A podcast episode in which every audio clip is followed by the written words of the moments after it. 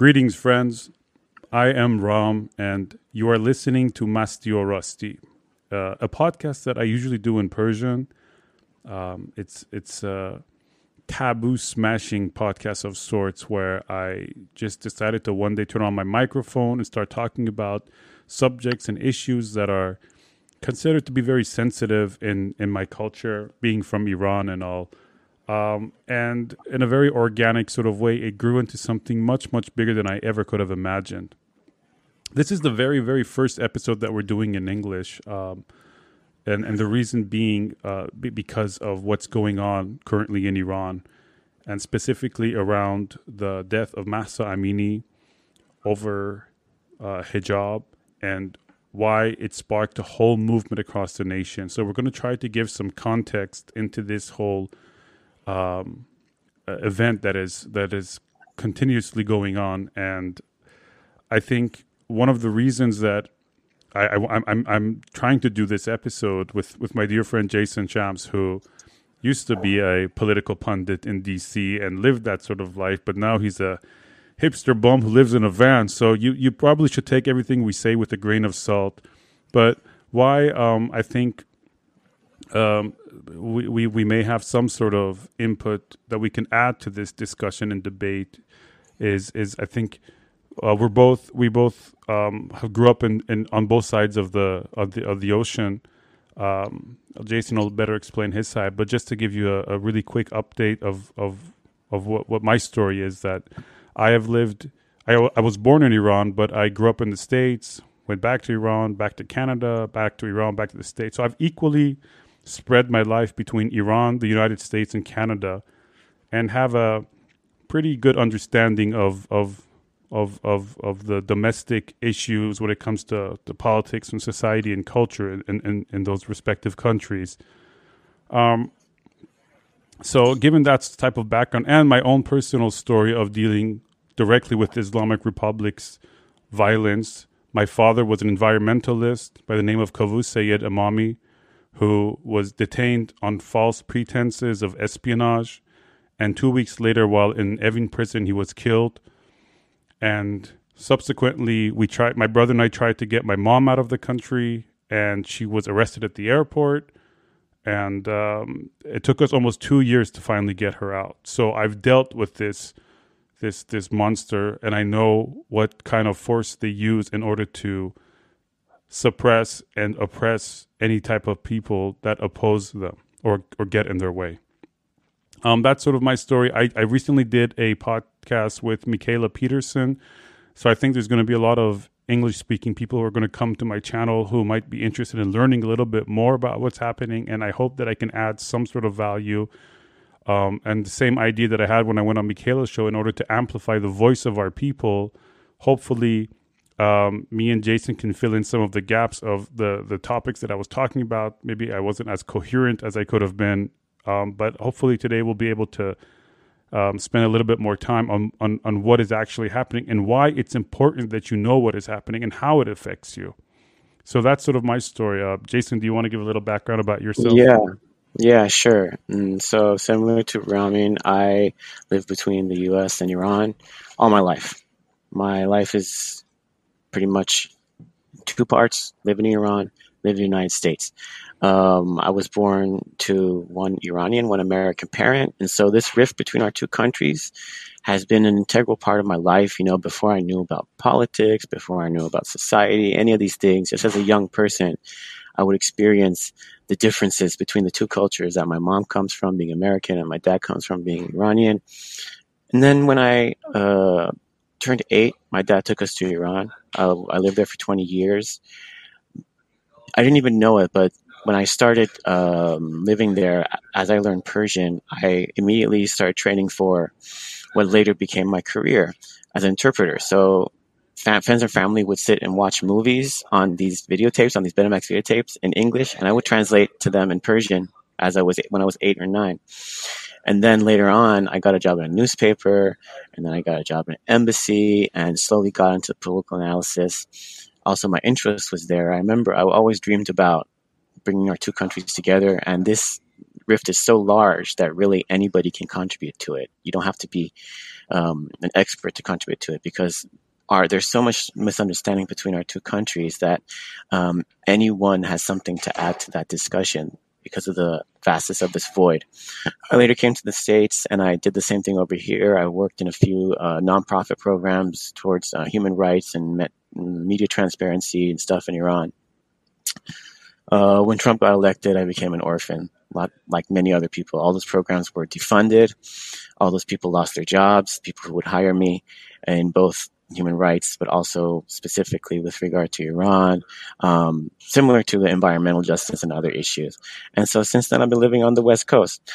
But re- recently, the thing that happened in Iran with uh, uh, the protests over Mahsa Amini are so important, and I can just feel the demand for more understanding about this. I get all sorts of requests from here and there. What's happening? You know, at work, friends, people I meet. What's happening around? There's so much, so much demand for that, and so we thought, well, we've been doing this podcast for a long time. Why don't we do one in English, and just cater to that demand? You know, we know what's up over there, and so let's just lay it out. Yeah. So it's, it's let's start with the story of Mahsa Amini, um, and Mahsa was a young 22 year old girl who, with her family, decided to go on a holiday trip from Saqqez Kurdistan province in Iran to Tehran. And she was held by the morality police um, at, a, at, a, police stop, if I'm not mistaken. And they they detained her. And mind you, this is a, a woman um, who who who had no political affiliation, never made any political comments as far as we know you know in terms of being someone politically active or trying to be provocative very simple attire and even very minimal amount of her hair was showing. It wasn't like because we have some women who are like even much more braver than the regular um, type where they just don't even care and they wear their hair outright any way they want to. Um, she was still modest compared to to most other people who who wear the hijab, and it's and when they detained her, um, they they beat her up in a in a really violent manner. Where later the photo of of her on her on on her hospital bed, um, where she had been in a coma for a few days, um, showed congealed blood in her ears and other bruises. Uh, it became evident that she had she apparently she she when she was taken and detained at the detention center, she collapsed and went into the coma. Um, but it was definitely due to the results of the violence against her. And one of the main things that we want to talk about today, and we're going to get in much more in depth into, we're going to talk about hijab, about Islamic law, about how we ended up at this moment of time, and why now. And this is, I think, where I want to start with you, Jason. It's like why now more than ever um, has this struck a nerve and a chord with the entire population? What, what, what's different from the other protests and movements that we've had previously in Iran? And if you could give a little bit of a backstory of this sort of build up to this moment where it's just where everyone from every walk of life, every socioeconomic background is out about on the streets or protesting in another way or, or using the internet to protest or like this has struck a deep, deep chord with the entire population. Oh yeah. It has. It has. And and the the most straightforward and obvious reason is that um, currently, not only in Iran, across the world, there's a lot of pressure from different directions, right? There's inflation and all the stuff that many other people have talked about with the Ukraine uh, war and COVID and all that. And so lots of places are on the brink. And some of those places have already been pushed over the brink, and some of those places are on the edge of it. But what you, we look at is what groups of people are most under pressure and and who will break. In Iran, that group of people is women. Um, it's a really uh, chauvinistic society. It has a uh, system based upon Islamic law. So Iran is one of the last two theocracies in the world where government hegemony and the religious hegemony are the same, right? If you're the head priest, called the Ayatollah in Iran. You're also the head of the government. Um, and this is different from the influence of religion in other places of the world, where even in the United States, religion influences politics, but the means by which people come to power is a secular is secular. So let's say some um, Senate uh, representative or member of the House says something about abortion and is influenced by um, their religion, but the method by which they come to power is through the ballot box. That method in Iran is not secular, right? And that what makes it one of the world's last two theocracies, both the Islamic Republic of Iran and um, the Vatican. so also the Pope is like the head of state in the Vatican, right?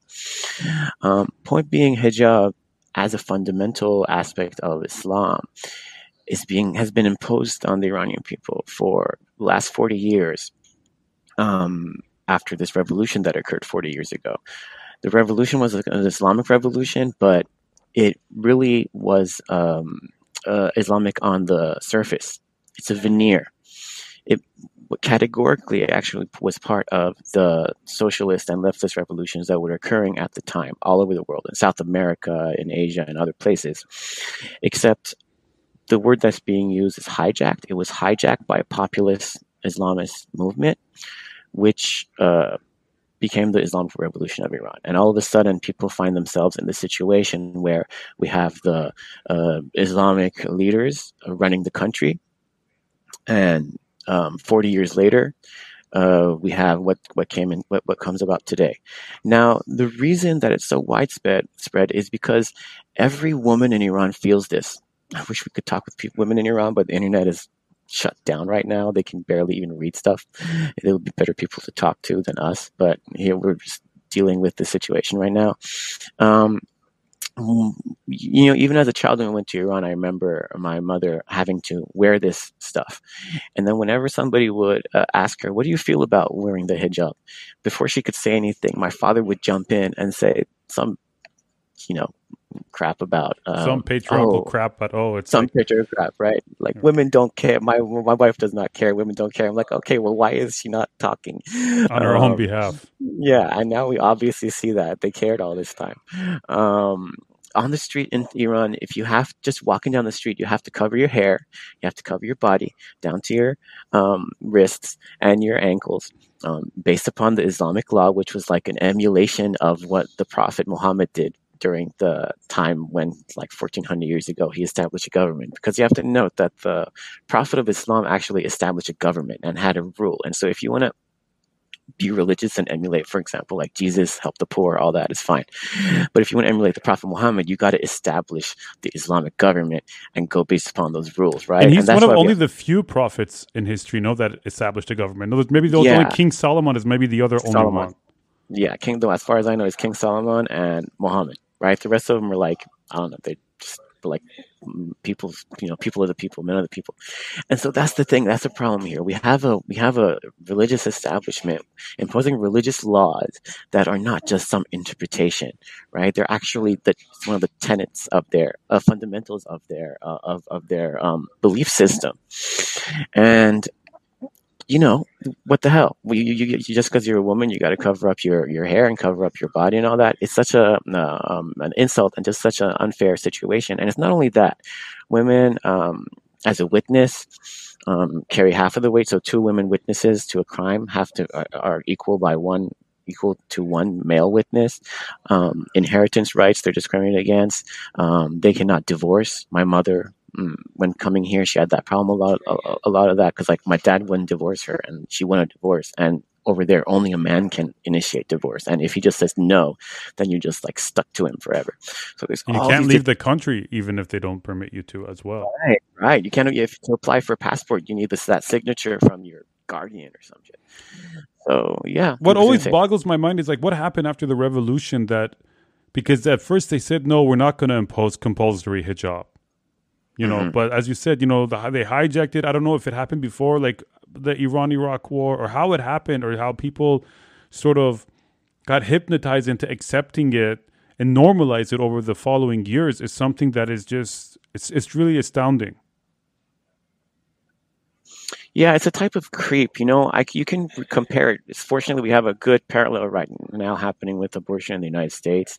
If you recall, during the hearings um, when they were going to be approved as Supreme Court justices. Um, they were to ask many times, all these new justices that are on the Supreme Court, uh, like, are you going to overturn Roe v. Wade? Are you going to like respect the precedent. And they were all like, nah, we're not going to do anything about Roe v. Wade. And then they come into power and boom, they overturn it, right?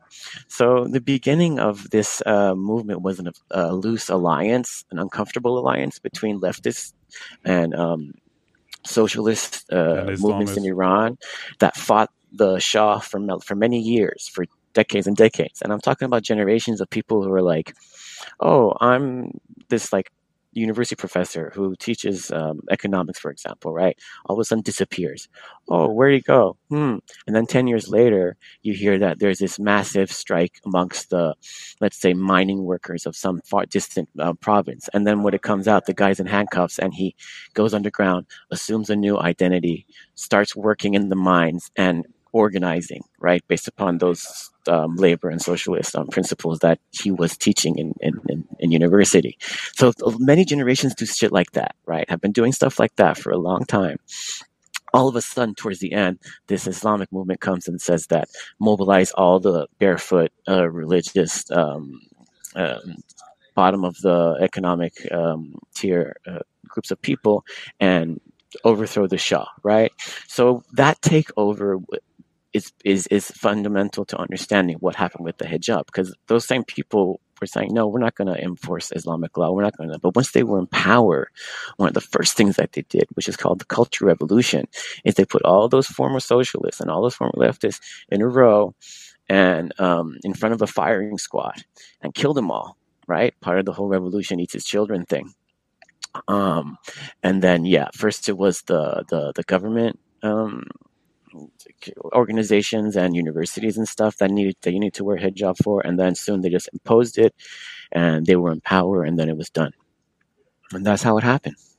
And you know the the thing I think a lot of people don't realize in the West when I think I said you know it, it was very controversial. I'm already getting a ton of messages regarding this about how hijab is a symbol of oppression towards women. Mm-hmm. This whole body, this whole war over the woman's body and bodily autonomy um, that's happening um, in regards, at least to like Shia Islam in Iran. I know there are parallels. Obviously, um, you can make parallels to the Sunni Arab world.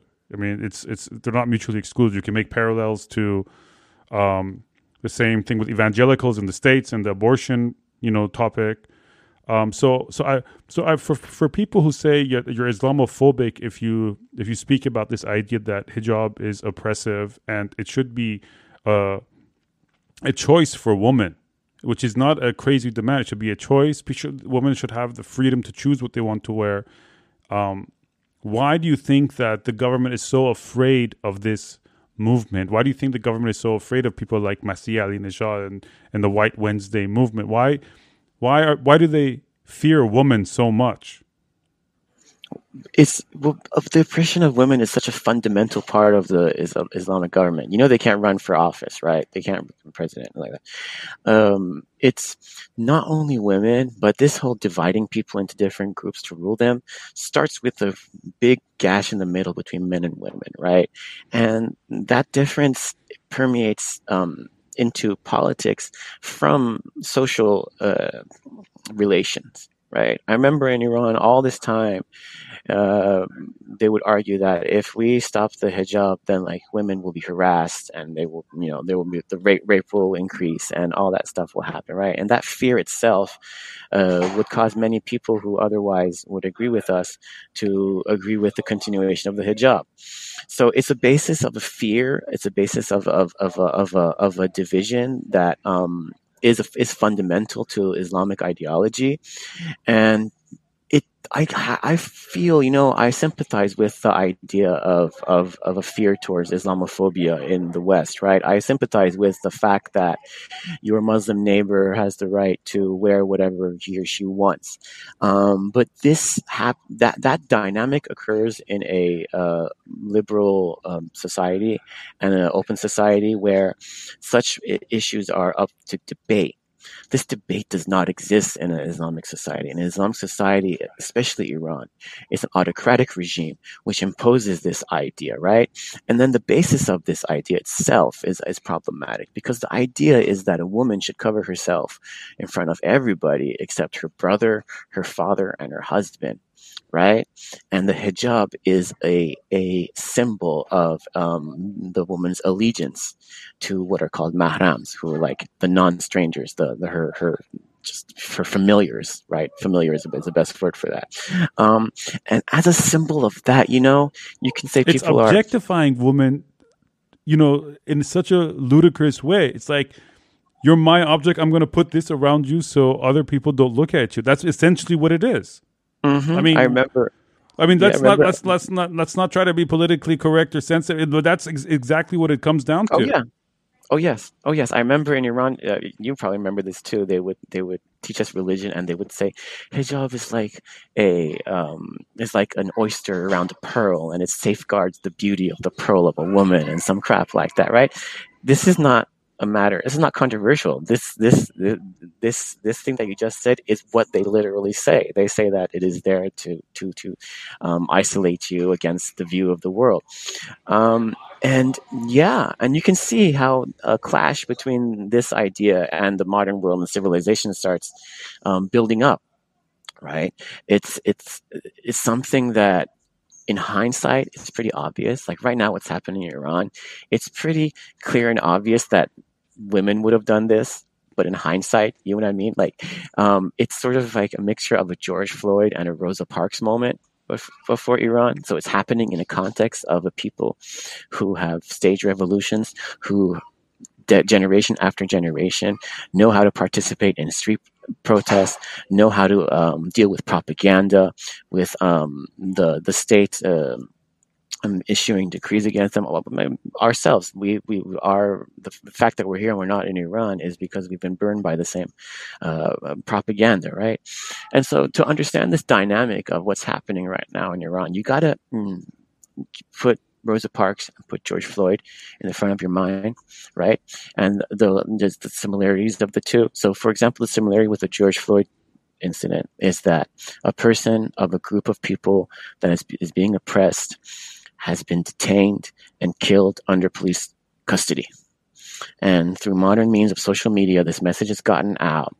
And um, other members of that group of people, in in in the, the case of BLM and uh, the protests, it was the black minority in the United States. and um, Iran, it's women, come out and say, um, "I am, I represent this person. Like, if you want to kill this person, you might as well kill me, right?" Except um, the, the similarity with the Rosa Parks situation is the fundamental and simple message that exists here. You know, um, all sorts of people have been trying to um, fight the current oppression of the Islamic Republic of Iran for many years, right? And they go, including one of them myself, right? You go to school, you learn about all these fancy concepts of of dynamics and politics and economics and all those things, right? And we've failed, right? We've failed in the U.S. There's multiple um, organizations in D.C. that that are nonprofits. They failed, but this moment is so simple and so fundamental about fundamentally about bodily autonomy. It's like Rosa Parks sitting in the front of the bus right? The mere act of taking your scarf off is you are not announcing that I want to overthrow the government.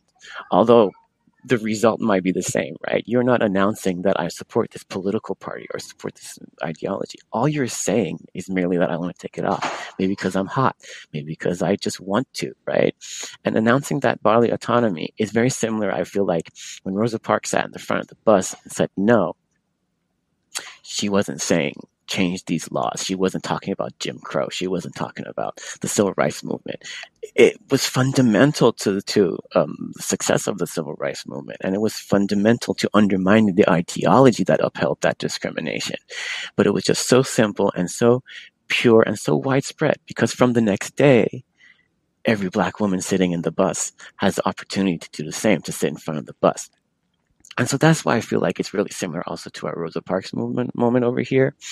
Um, except the part of it that's missing over here, and I want everybody to understand, is the ideological prominence of importance of hijab. You see, we don't we don't over here in the states we don't live in a ideolo- ideological society, right? The, the, U.S. government does not have an ideology.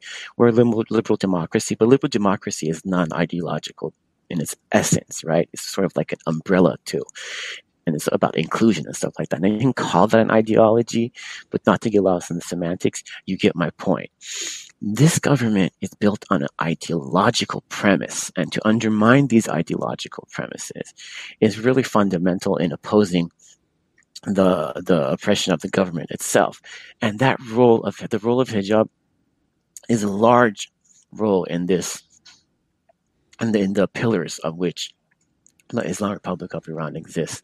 And one of those is, I feel like it's being attacked and it's going down in a, in a way that it can't go back up. You know what I mean? Like school's going to start soon.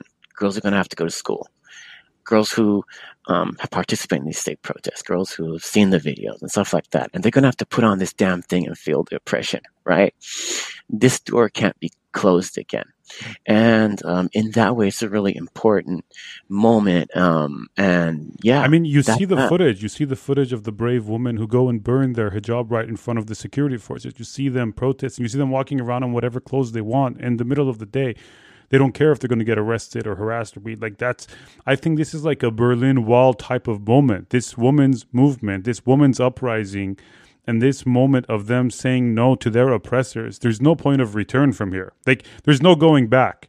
We this is like a Berlin Wall type of one. This this wall of oppression uh, that, that that stems in hijab and in enforced hijab. You know, in, in compulsory hijab. This has been broken, and I think the natural next step is going to be it's going to become uh, uh, freedom of choice. So people are going to have the freedom to choose whether or not they want to. I mean, this government, I think, has has no choice unless they resort they resort to, to to even more violence, which they're obviously not afraid to do. But I think the more the world is watching, the more this spreads, this news about these vicious attacks on on both women and men, and killing all these innocent protesters, it's going to be harder and harder for them to keep um, acting out on this violence. You see, even their own forces are getting tired. You see, many of their own forces don't want to uh, enact this violence on their own fellow citizens.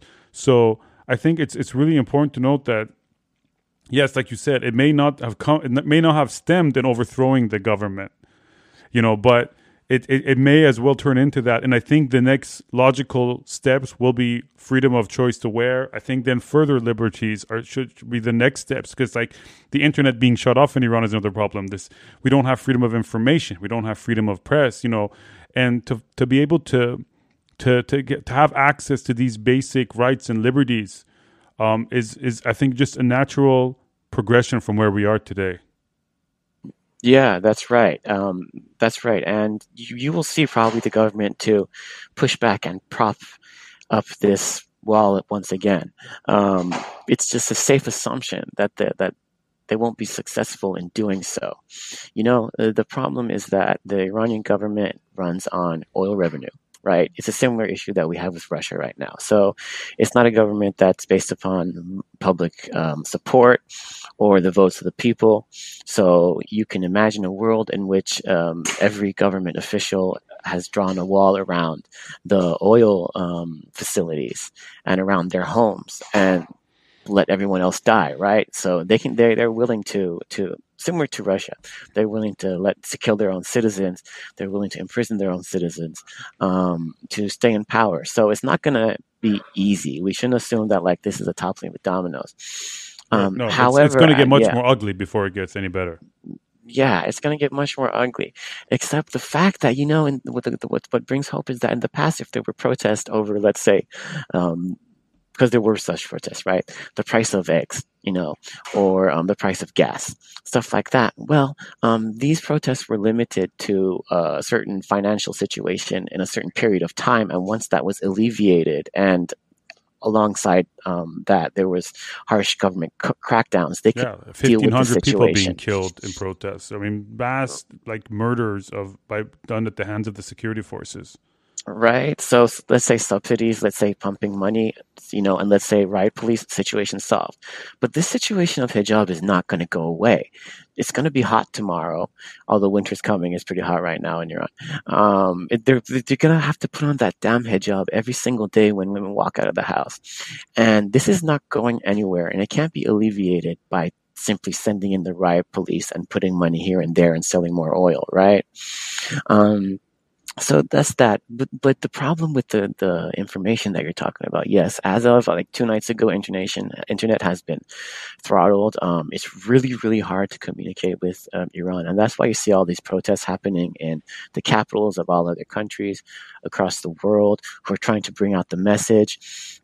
The thing is, Iranians know this stuff. It's really fascinating um, how much we know about Iran because we've inherited uh, in Iran about um, social movements about how to oppose this government, about how to deal with propaganda, because generation after generation would be dealing with this stuff, right? So you see, for example, even though internet is throttled, and this happened in previous protests, like Green Movement protests I was part of and all that when I was there, you see that when the internet gets throttled, they still have like internet, for example, in universities or high level research facilities like the nuclear ones that they need in where they need internet, right? And the the nature of the movement is such that it cuts so deep that even the highly vetted people who have access to those facilities carry those flash drives you know what I mean, into those places and upload the videos. And you see less videos coming out, but we see more videos of state oppression and stuff.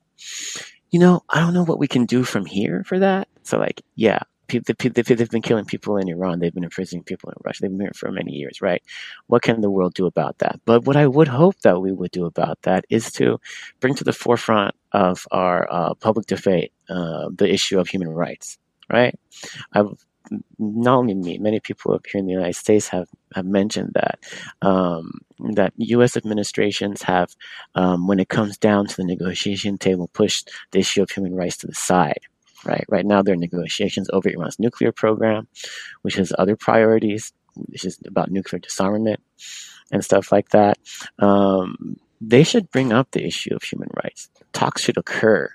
But during those talks, they should um, put this as a demand. Like, listen, um, the situation in Iran, could, because the stakes are so high that no, neither side can um, accept uh, the failure of the issue of the nuclear issue that the Iranian side can also not accept, um, and they're willing to give concessions. And instead of giving instead of concessions that are just nonsensical, why don't we you know demand um, political prisoners be released in Iran? Right? Why don't we demand um, some sort of of, of, of observation over the the police forces and um, fair trial in Iran? Because at the end of the day, what happened here was that a a, a woman uh, got detained and was killed in detention, right?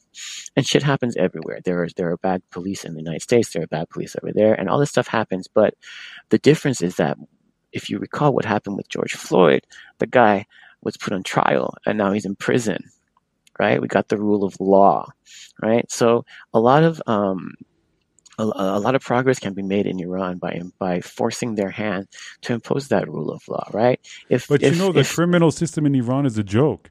There is no it such is thing as justice. And how, but I think, but also just to add, I, I do think it's effective. Like Mahsa Amini has become one of the trendiest hashtags in history.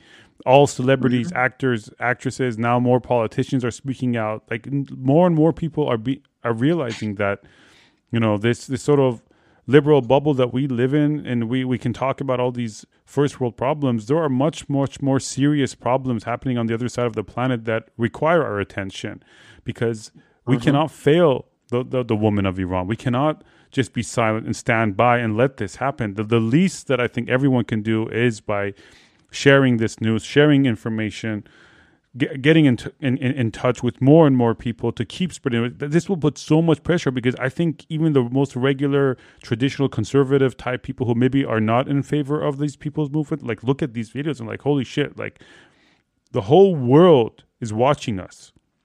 And I don't think to this level, I don't think we've ever had any movement post revolution that th- has had this much focus on Iran as as this women's movement. And I mm, think right. it's important to continue this, to, com- to continue to raise awareness, to continue talking about this issue, because we have to put pressure. This is this reminds me of my my own story with my dad and how they always like they they they terrorize you to the point to don't talk about anything. It's going to get worse. Not talking about my dad for the first two weeks was probably what got killed him. Now I can't say that for sure, but if I had spoken up sooner, the same way what they do with many other prisoners, many other political prisoners or, or people who, who are in that, uh, that, that justice system, is they intimidate and terrorize and threaten and kill in order to, to, to just not reveal the truth. Because the truth is on our side.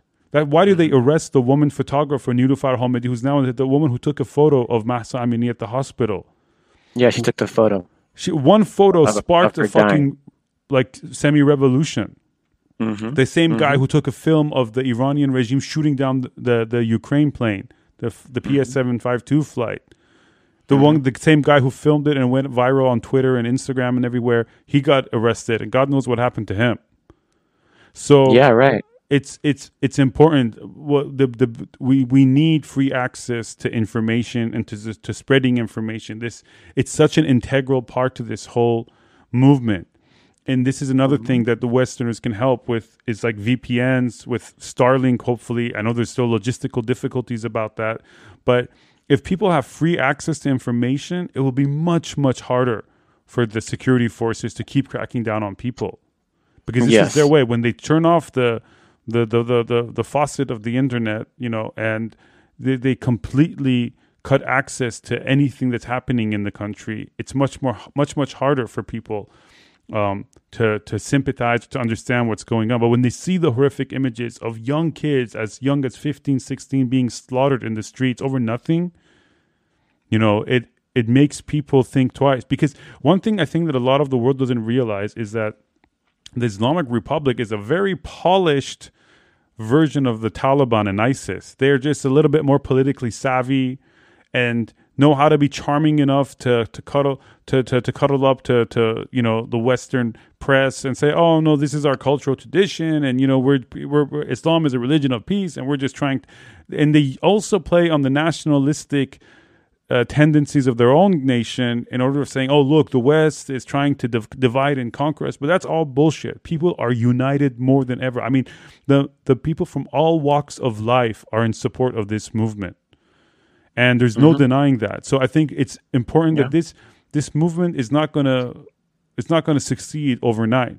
It's it's it's going to be a long, hard fought battle, but the people like it has to continue. It has to keep going on. It um, like the more women who who are defiant against this hijab law and normalize this idea like listen i don't have a hijab i'm not being raped and nothing is happening to me you know uh, it's it's it's okay Yeah. to walk around this Yeah, and the fear. Yeah. it, it ends the fear it ends this this Mm-hmm. whole concept of of and when you break that this this fundamental pillar of this foundation of the islamic republic which is hijab then we can move on to the next pillars hmm Yeah, you're right. The battle, the, the battle is is a propaganda battle, and that's a front that we can really help a lot on um, over here. And uh, see, when I say propaganda battle, it propaganda has a way more fundamental and essential role in autocratic regimes like Iran. We have this thing that we call propaganda sazi, which is building cases. So I can give you an example. Um, when I left Iran, it was during the Green Movement, right? And I was participating in the Green Movement, just like many others. Uh, you know, we were getting hit by tear gas, setting uh, riot police motorcycles on fire, doing all that stuff. But the problem was, for this to spread, it the message needed needed to get out.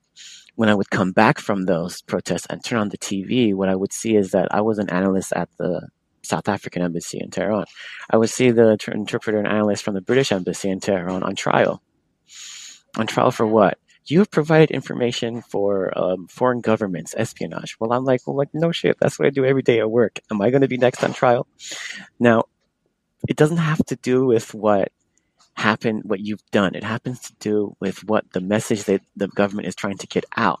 Because for others to join this movement, they have to be persuaded. And in order to dissuade them, the Iranian government uses the uses the word um, like foreign um, entities in are are trying to overthrow our government and stuff like that and espionage and all that. And that's where the propaganda battle comes in right? Um, the propaganda battle comes in where for example i was detained but then I, but then the whole the people all you know they pushed and shoved and they got me away from the police and then i went home and i saw that and i said oh shit i'm going back to america this is dangerous right um, but if i was arrested during that what would have happened would been would have been okay, look at this guy. His name is Jason. He's trying to um, cause disruption in our country on behalf of America. He's born in Washington, D.C., and then they find a few pictures online and they build a case. It's not about reality, right? The intelligence apparatus in Iran, aligned with the state media, which, by the way, there's no free media over there, are engaged in building cases. The to, same thing they did to my TV. dad. Yeah, same the exact same thing did to my you dad. They fabricated these false pretenses of him being, you know, of, of espionage and all this bullshit and you know mm-hmm. because so he, was a, he, he he was a Western educated you know professor and he worked at an right. environmental NGO working with like National Geographic and oh he's working with foreign entities and they're trying to take mm-hmm. while they were taking pictures of cheetah they're actually trying to steal you know pictures of of nuclear sites and send them to the west yeah. with with with by the way this is a true story they said that, that my dad was using a fishing rod to send shortwave mm-hmm. messages to Israel and that's how like and people are so gullible sometimes they're like oh yeah, maybe they were like doing something mm, suspicious. Yeah. It's it's absurd. Yeah. You know, it's like the yeah. was it Himmler or who was the, the the German propaganda minister? Not Himmler. Um, what's his name? Um, whoever. I can't remember. yeah, but but you know, it's like the more outrageous, the bigger the lie, the more likely that people will believe them. So they create these mm-hmm. outrageous, absurd um, stories and accusations that make people just be um, skeptical enough to say, ah, maybe they did do something wrong. Because it's easier for them to go to sleep at night thinking that okay, you know, I don't need to, to to get involved again today or whatever because you know it's they must have done something wrong. But this young innocent woman, Mahsa Amini, represents all of us. This is the difference. She didn't do anything that was slightly suspicious. She didn't do anything. And that's the perimeters. That's the message you're saying right now. That's the perimeters of this propaganda. Because on one side, we have a very simple, very straightforward situation where um, we have the, the, the uh, state oppression of women in Iran and its manifestation in this specific case. But the message that the government is going to try to push was that, oh, um, she, Mahsa Amini was some sort of um, leftist I don't know, activist, and then it's easy to find pictures of your father shaking hands with some foreign official, or it's easy to find a picture of somebody partying, and then they say, "Oh, she's partying. She was like, um, like had loose morals and stuff like that, appealing to the conservative tendencies and stuff like that." And they're going to try to push that message, right? And that's where we can, be, no, no, no, no, no, no, no. That's not what happened. A very innocent person was taken in by the police and beat to death, right? And um this message really is is should be is focused on people who have not joined the movement in Iran, because those who those the, the they're the people who the Iranian government tries to target, who would want to join this movement, but then will be dissuaded or persuaded. And it, it has a good chance because it's it every time every woman who has to put on this scarf and doesn't want to will feel that message and is not going to be um, dissuaded by some sort of argument that, um, oh, no, this demand of yours is some sort of some planted in your head by some sort of CIA propaganda or something like that, which the Iranian government tries to implant. So this is the front that I feel like we can help, and this is the front that we can um, we can work on is bringing um, the, the the ideals of freedom um, to to the movement from abroad because it's because it's happening in an environment when, where none of these ideals exist, right? Um, for the people of Iran to imagine a free world, right? We can help them um, in, in in in that in that venture at least, right? Yeah, and I think yeah. that my, my battery is running out. I left my charger at work, so we're gonna have to wrap it up. If people want a part two, let me know, and we'll try to talk more about what's happening. But oh yeah, I just want to say, I just think that people have realized that if if they give in today, they're gonna have to live under this this shadow of evil for a much longer time. I think there's this mass collective realization because we've seen like fear from the highest levels of society to the bottom to celebrities to people, actors and athletes, people who never had the balls to say the smallest, slightest thing are now even speaking. So, you know, there's a cliche where they say that even the rats are the first to to to to to leave the ship. you know, yeah, and, jumping, they're jumping shit Yeah. yeah, you know, so if these people are jumping ship, you know, there's something definitely in the air because it's everybody feels this, and that's why I think it's very different this time. And I just want to give a big shout out again to, to all the young brave women who who go out there and risk their and the men as well. I'm not trying to like you know not, not marginalize them or, or, but but this this is this is I always knew that and we even talked about this two three years ago on podcast when we said our next movement or our revolution is going to be led by women and this is exactly. Yeah, I wish they could be talking here. I wish they could be talking here. There's no internet, and so we got some two dudes. Yeah, you're, you're, you're stuck to two fucking hairy dudes who, who, who, unfortunately are trying to just. We're only trying to amplify your voice. Um, and I just think it's it's it's it's so courageous what the what the young women are doing, and and it, it's it's reached a point where you know I talked about this I think in Mikhaila's podcast too, where I feel like you know because we we we always we, we feel like we've been hypnotized us men. And, and I, I, said like we were i'm ashamed as a man that we allowed this to happen to the point where it was so normalized that a woman was half a man in, in, in terms of legal system. One woman was being forced to wear a hijab in such a way. A woman was being forced to to live a life that she didn't want to live. And now like men have no excuse. Like they're like this is it. This is where you have to stand up for your bro- for your sister for your mother for your daughter. Because if you it's it's it's now or never. I mean the young kids they're when they send me a message and they say we're, we either win or we die. I mean, fuck, that's just incredible. That amount of bravery and just the political sort of, like you said, it's because we grew up with generations of revolutions and political history. I think people are very deeply entrenched because this younger generation grew up with the internet. Now, they might have spent most of their time on TikTok and, and, and all that, but they've learned so much more. I think they're so much more aware of what's going on, not only domestically, but internationally that they're like, hey, I also want to be able to freely enjoy these freedoms without fear of reprisal or consequence. And so I think it's a very pivotal moment and I and I and I'm going to continue to use all my platforms to to be besides the people and to help in any way I can and I encourage anyone else who is listening to to, to raise their voice, to, to keep sharing the news, to contact their local officials, to do anything they can to, to, to, to keeping the, the, the, the, the, the battle cry of our woman alive because that is the least that we can do. Totally, I support. I, I support all that, and um, just stay tuned in with that, with what's happening in Iran, uh, because you know it's an issue across the Muslim world. You probably know how much the women in Afghanistan are under pressure, and in other places of the Muslim world. But this is where it's come to a point, right? And it's um, I don't know of any other precedent in history where uh, a revolution.